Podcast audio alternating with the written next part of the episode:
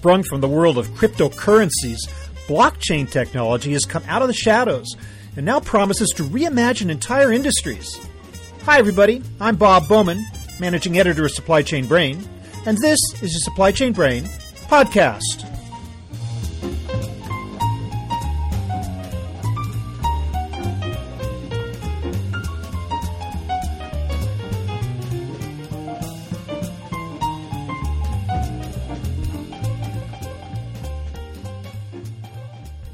The blockchain first emerged as a system of record in support of the digital currency Bitcoin. Now it's poised to play a much broader role in global commerce. In its latest incarnation, the blockchain makes possible a distributed ledger that allows all participants in a transaction to see the same information at the same time. The risk of changes, discrepancies, or fraudulent manipulation of that information is minimized. In the process, companies can remove significant inefficiencies from their operations. Needless to say, the technology seems ideal for a multi partner global supply chain. Certainly IBM thinks so. Today I'm speaking with Brigid McDermott, IBM's Vice President of Blockchain Business Development and Ecosystem, who will explain the company's venture into blockchain and how it hopes to play a dominant role in applying the technology to the supply chain and other areas of global commerce. Blockchain has come a long way in a very short time. So here is my conversation with Brigid McDermott.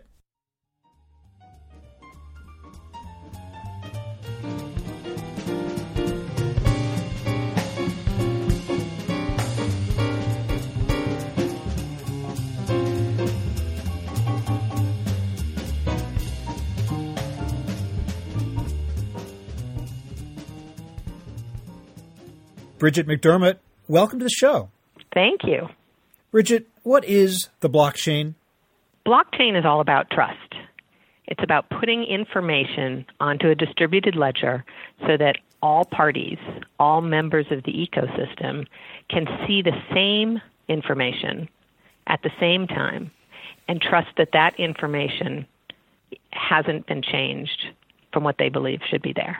I understand that it arises from the use of Bitcoin and maybe other cryptocurrencies. What is the relationship of Bitcoin to the use of blockchain as it relates to supply chain and logistics? Blockchain was initially developed out of some technology advances in a couple of different areas security, data management, distributed computing. And the genius of it wasn't so much a technology advance, but the idea of putting these together in a way that nobody had thought of before. And the person who did that came up with the idea of Bitcoin, which was allowing anonymous parties to transact with transparent transactions. Now, IBM got interested in blockchain a couple of years ago. And when we looked at it, we realized that the potential to use a trusted distributed ledger system among enterprises was phenomenal, but that the infrastructure created by Bitcoin may not have been the right one. So when we thought about what enterprises are interested in doing, it's not so much anonymous transactions with full visibility on the transaction. It's in fact almost the opposite, where as an enterprise you want to transact with a known party and you want that the details or the existence of that transaction to be clear only to the participants in the transaction, not to the entire ecosystem. And what we realized is that the technology itself, blockchain, could do some really phenomenal things in that instance. So we didn't have to go for anonymous transactions and, and visible details. We could look at it from the other perspective. And as we then did that, we said, where are the areas where this has the most potential to drive transformation, to create value for market participants. And you would probably not be surprised that financial services came up as one. As a business of ones and zeros, they are often leading edge in technology. But supply chain has been seen as really uh, a quick second place for opportunity with blockchain based on the paper based nature of the business, based on the flow that is inherent in the business and based on the existing inefficiencies that people have been fighting for decades or centuries to take out of the system to improve efficiencies, to improve cost, and to reduce fraud. Certainly, it seems that supply chain would be a natural for this technology because, as you say, it involves so many different parties uh, around the world. Uh, yes. You talk about paper based inefficiencies. I'm just wondering, though, exactly how does this concept differ from the way it was done before? I mean, digitization can take place between parties without the need for blockchain. Why blockchain as opposed to the way it's been done up to now, or alternative ways in which the uh, in which parties could still avail themselves of digital technology? Blockchain is not really about digitization. Blockchain is about trust. And what you do by providing a way to imbue trust into the system of record is you change the relationship that you can have with the data. You go from having data that might be the right data, might be the wrong data. Someone might have changed it. You don't know. You can't guarantee that that data is, in fact, the single piece of data that it should be. Now you go to blockchain and you can you are confident that what you put onto the blockchain two weeks ago, two months ago, two years ago, two decades ago is the piece of data that is still there.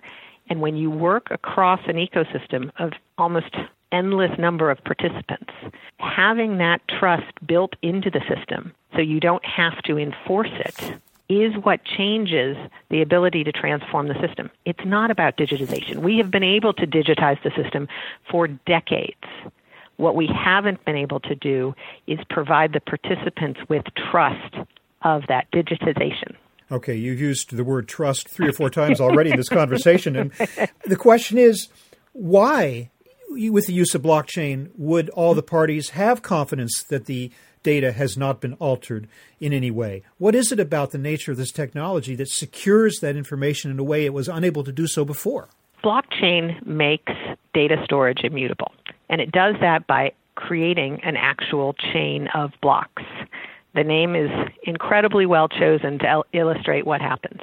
So what you do is when you do a transaction or a, a, series of transactions is you put those in a block and then you put the next transaction or series of transactions in the next block and you pile each of these uh, one on top of another and every time you add a new block to the chain you ensure that the chain is still consistent with every other copy of that chain in the entire distributed network. And so, as you are building out this chain, you are creating a permanent record that becomes actually harder and harder to change. Because if I realize that I made a mistake and I typed 28 and I want to type wanted to type 82, and that's already sitting in the middle of a chain that has a thousand blocks. If I wanted to change that without letting anyone know, I would have to first change that and make sure that that change then sort of cascaded through all of the other blocks. And then I would have to collude with a whole bunch of other members in the network to have them make the exact same changes to their blockchain what blockchain does is it makes it too hard to change because you have a blockchain on each of the nodes that are participating in the network, and each of those has to be identical, or else a problem is flagged. Has that been a problem in supply chain record keeping and communication where records were not accurate or people were going in and changing them at will and therefore uh, disrupting the smooth flow of the supply chain? Or is this a solution still in search of a problem? I would point to two things. So IBM has a channel finance business. It's a $44 billion business, and at any given time point in time, we have $100 million tied up in disputes. We put in a blockchain system in September of 2016, and within three months, we had gone from an average dispute time of 40 days down to 10 days, and we had improved our capital utilization by 40 percent these are partners that we deal with on a regular basis, that we have good, trusted relationships with. But as you are interacting with folks in the purchase of IT products, there are questions that come up. What was the tax jurisdiction? Was that actually delivered?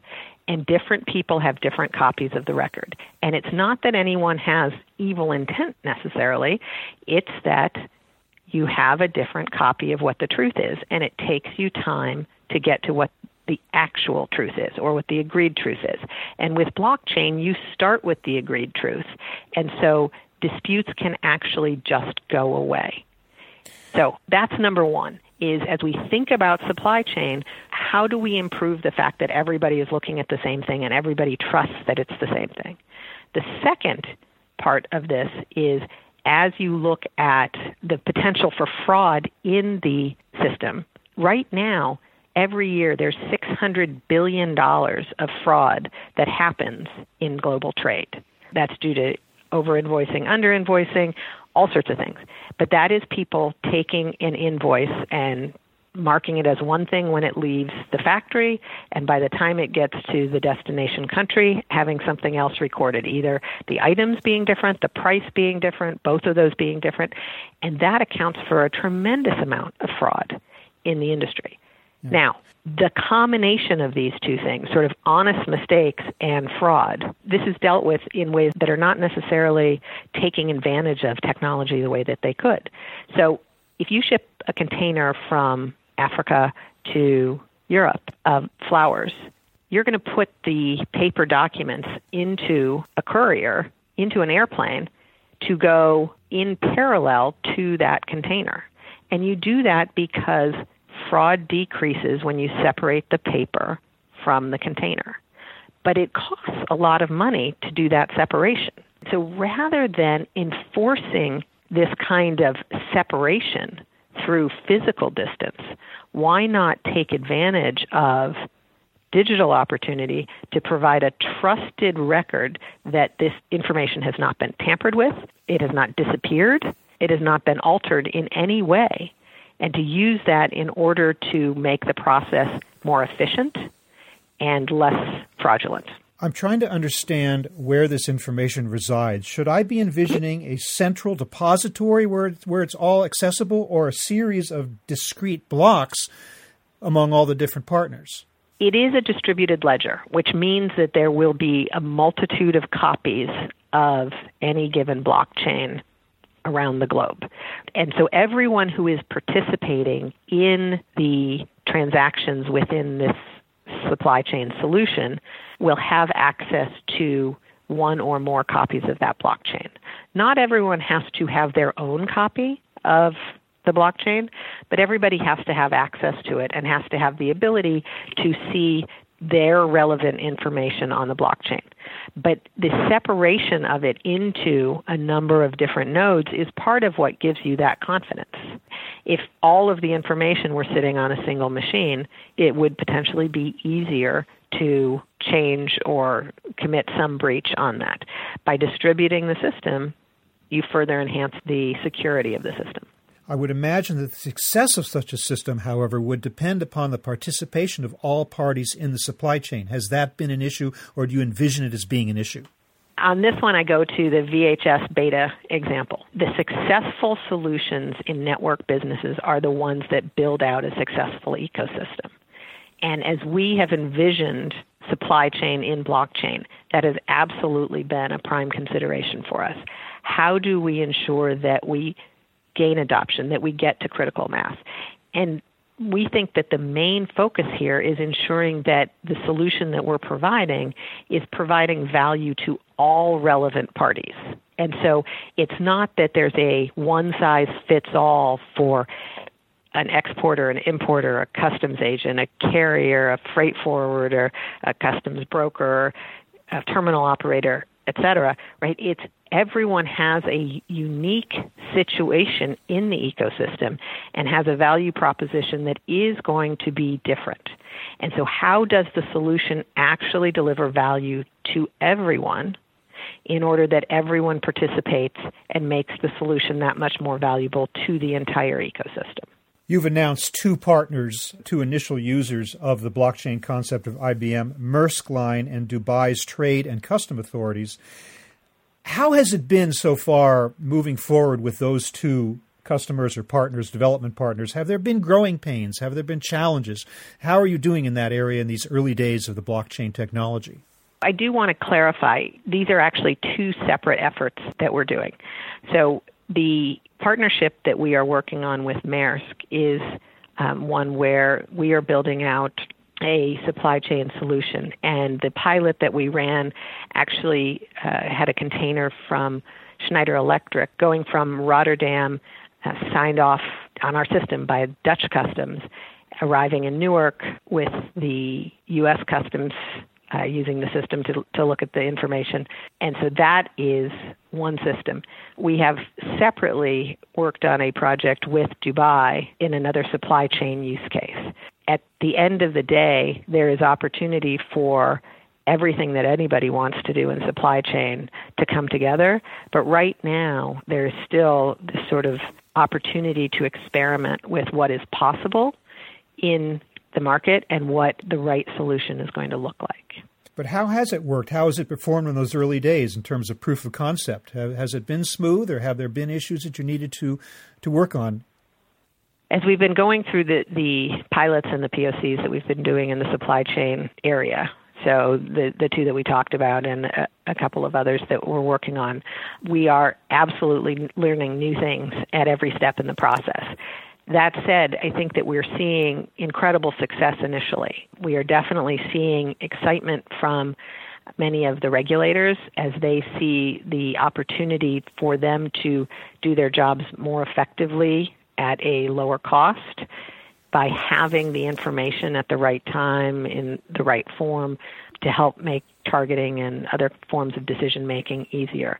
I think we're seeing buy in from the variety of players, whether it's the shipper or the carrier, et cetera, in an understanding that the information that is provided by this kind of system can be game changing as they look at the efficiencies of their processes and their ability to fulfill the demands of their various suppliers and vendors in the interactions among the supply chains. And again, to this issue of trust and security, how do you ensure what is inherent in the technology that will protect this information from being hacked, being accessed by unauthorized parties?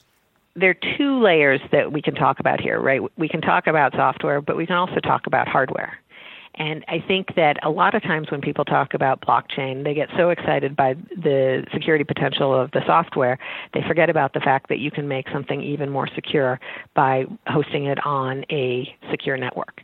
So, from a software perspective, blockchain is in and of itself very secure. As I said before, one of the technologies that was initially sort of rolled into what blockchain was was security folks really wanted to ensure that the information held on the blockchain was unalterable. And that was because in the first use case, Bitcoin, you were actually talking about money. If there was any chance for somebody to make that money grow or shrink, it would make the entire system worthless instantly. And so, using advanced cryptographic techniques to create a trusted technology was one of the foundational parts of what blockchain was. What IBM has done is then architect that from an enterprise perspective to ensure that that is aligned with the desire to also have permissioned users in what they're doing and then run it on a secure network where you have, for example, hardware storage of crypto keys. The ability to reinforce the security that you have in those advanced cryptographic techniques with other forms of security, locking the door and bolting it. High security at the same time, the software itself is open source. I'm not sure that that's necessarily a contradiction, but that is the case, is it not? That you that you made a point of this being open source software for others to develop in a similar fashion. Yeah, and I want to be clear too. IBM is building this on Hyperledger, which is not just open source but also open governance, and we think that that's actually one of the things that leads to the strength of this from a security perspective. The more that everybody knows what the code base is, the more that everybody sees what is being done, the more chance that if there were a problem, somebody would hack into it. And so open source can be more secure because it is out there in the market and has the potential for anybody to identify a problem. Part of what makes systems secure is battering on them until you know that all of the holes have in fact been filled. What's your best hope for a timetable on when this technology might be rolled out on a wide scale basis? So, we had actually done a survey of the top 200 companies across a number of industries, five or six different industries. And across that set of industries financial services, healthcare, electronics, a couple of different ones we saw 15% of those large companies committed to having a production system of blockchain by the end of 2017. So that's this year, 15% having production system, and another 53% within the next three years. Blockchain is real. Blockchain is real for business. It is happening now, and companies are actively engaged in building out pilots and production systems as we speak. So, sum up for me how will blockchain change the world? What blockchain does, what is so transformative, is that it allows you to remove inefficiencies. So anything where the process has a middleman whose only job is to certify or to connect, you have the potential to use the blockchain technology to do that, reducing delays and inefficiencies by a tremendous amount. By rethinking the processes to consider what the goal is rather than just how to improve the process, you actually have the potential to rethink entire industries, to reimagine what is possible, not by just improving the process, but by improving the outcome. Going to be really interesting to see how this technology develops. Brigid McDermott, I want to thank you so much for joining us today to explain the concept behind blockchain and how indeed it might change the world of supply chain, logistics, financial transactions, and other areas as well. Thank you so much for being with us. Oh, my pleasure. It's always fun to talk about this topic.